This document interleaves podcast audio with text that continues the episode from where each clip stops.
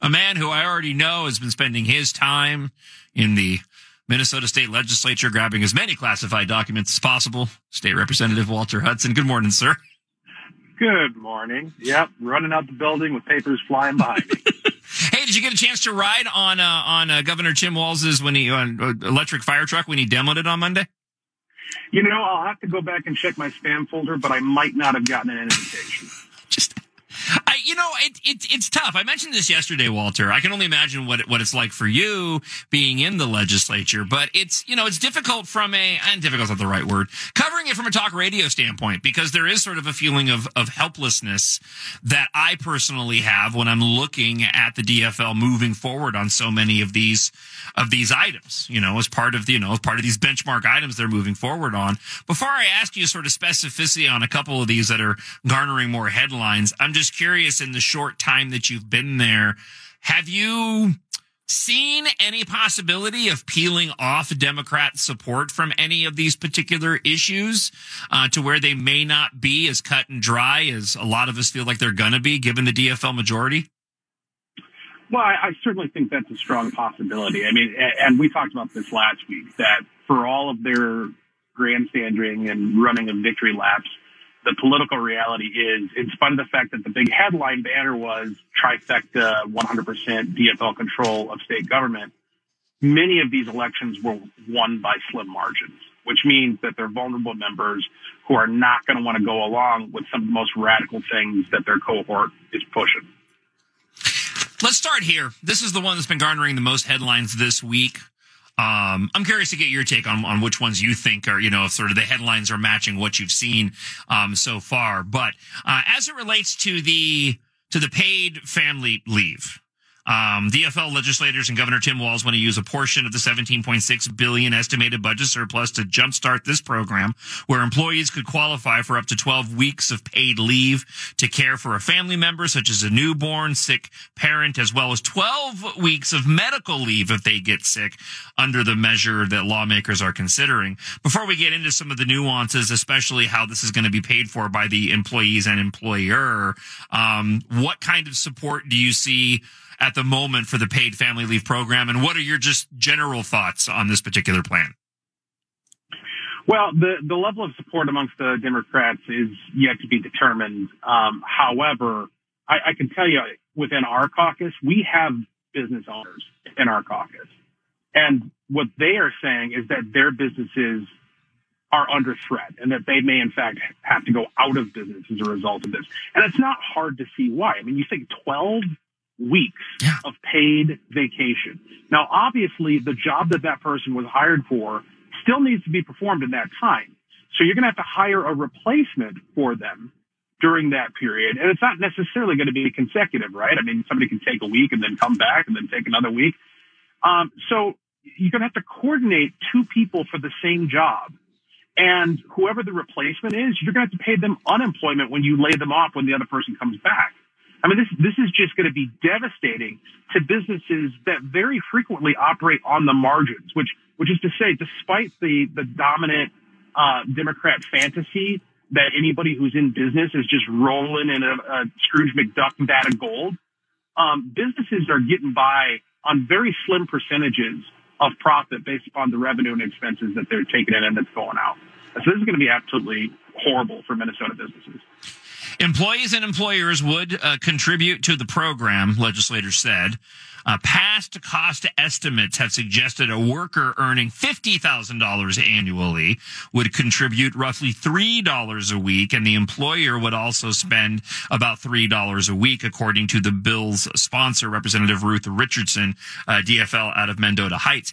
Um, I, am curious, and maybe you can help me with this. Why, if, if this is going to be paid through the employers, employees and employers, um, what would the portion of the budget surplus be used to jumpstart the program? Are they going to try to feed that to the businesses to help shoulder the cost of the onset? Well, I haven't looked at those details, but the bottom line is the money's going to come from you and me, one way yeah. or the other. It's either going to come for, for you and me as business owners or as employees or as taxpayers, and it's all going to be under the coercion of the state. It's not going to be because we chose it. I mean, look, paid family medical leave is a wonderful benefit that employees want and that employers wish they could provide. And the ones who can, the ones who can afford to provide it, offer it because it's, it, it's a competitive benefit to offer in the marketplace. The, it's not as though all these businesses that aren't offering it don't do so because they're mean or because they don't like it or because they don't think it's a good idea. They can't afford it. And that's a concept that the Democrats just don't understand. Affordability. If you can't, if you don't have the resources to purchase something, buy something, engage in something, do something, you can't do it. That's a reality that you and I have to face every single day. They do not because they're operating in fantasy land down in St. Paul. Well, and people still have an opportunity. I mean, people still choose what jobs they're going to take and they can decide to take particular jobs based off of, you know, what those jobs begin to offer. Where is the, where, where, where did the, do you know where the push for this is coming from? I mean, who is, where is the, where is the demand for this? It doesn't sound like it's coming from the businesses. I mean, the businesses wanted to do this. They could do that on their own. So where is, where is the push coming from? Well, you would be surprised they, there are certain businesses that do want it, and you can. And again, it's not difficult to see why because it's going to destroy their competition. Uh. Large businesses that can already afford to provide this sort of benefit and who will not be adversely impacted to the same degree as their smaller or medium-sized competition love this idea because it's going to create monopolies in their industries. And that's what this is all about. This is crony capitalism. I hate to even use that term because capitalism is not in play here, but this is cronyism. This is the idea of, you know, using the, the power, the influence of the state to succeed as opposed to providing an actual economic value, a benefit that makes people's lives better. Let's shift over uh, to the to the attempts to expand voting access. Uh, Minnesota Democrats were using January 6th um, saying disinformation about elections has flourished in two years since the deadly attack on the U.S. Capitol. I'm reading from the Star Tribune. Voters anxious about the future of democracy helped propel their party into complete control of the state government. So now um, they're looking at a number of different um, avenues of whether it's automatic voter registration, uh, restoring felon, uh, felon voting rights, um, including the automatic registration from those that are now 17, 16 and 17 when they turn, uh, when they turn 18. So they're trying to dovetail this off of January 6th. Um, you know, and after the abortion issue was used so well during the past midterm election, I could see that many on the left would probably put support behind this based off of that ridiculous argument of January 6th. But give me, uh, give me your thoughts uh, and expectations on their attempts to expand this voting access based off of uh, what they've uh, what they've laid out. Well, somebody needs to explain to me how automatic voter registration is an answer to January 6th. Like, what's the, draw me the connection there. I don't get it. Um, what this is going to do is, is it's going to exacerbate all of the current problems that exist in the system. So I, I think the key thing to hit is that we do not have provisional ballots in the state of Minnesota. And I'm going to say that again because it needs to sink in. We do not have provisional ballots in the state of Minnesota. What that means is every ballot that gets cast gets counted.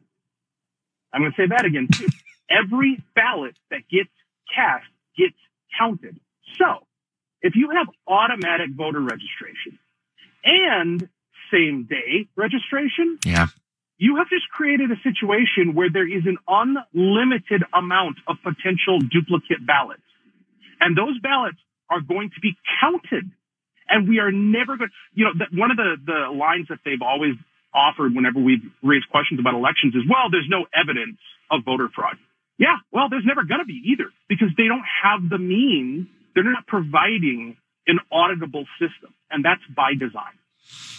Walter Hudson, before we let you go, anything you want to share in the uh, in the short time so far uh, from the legislative uh, session about your your experience there at the Capitol so far?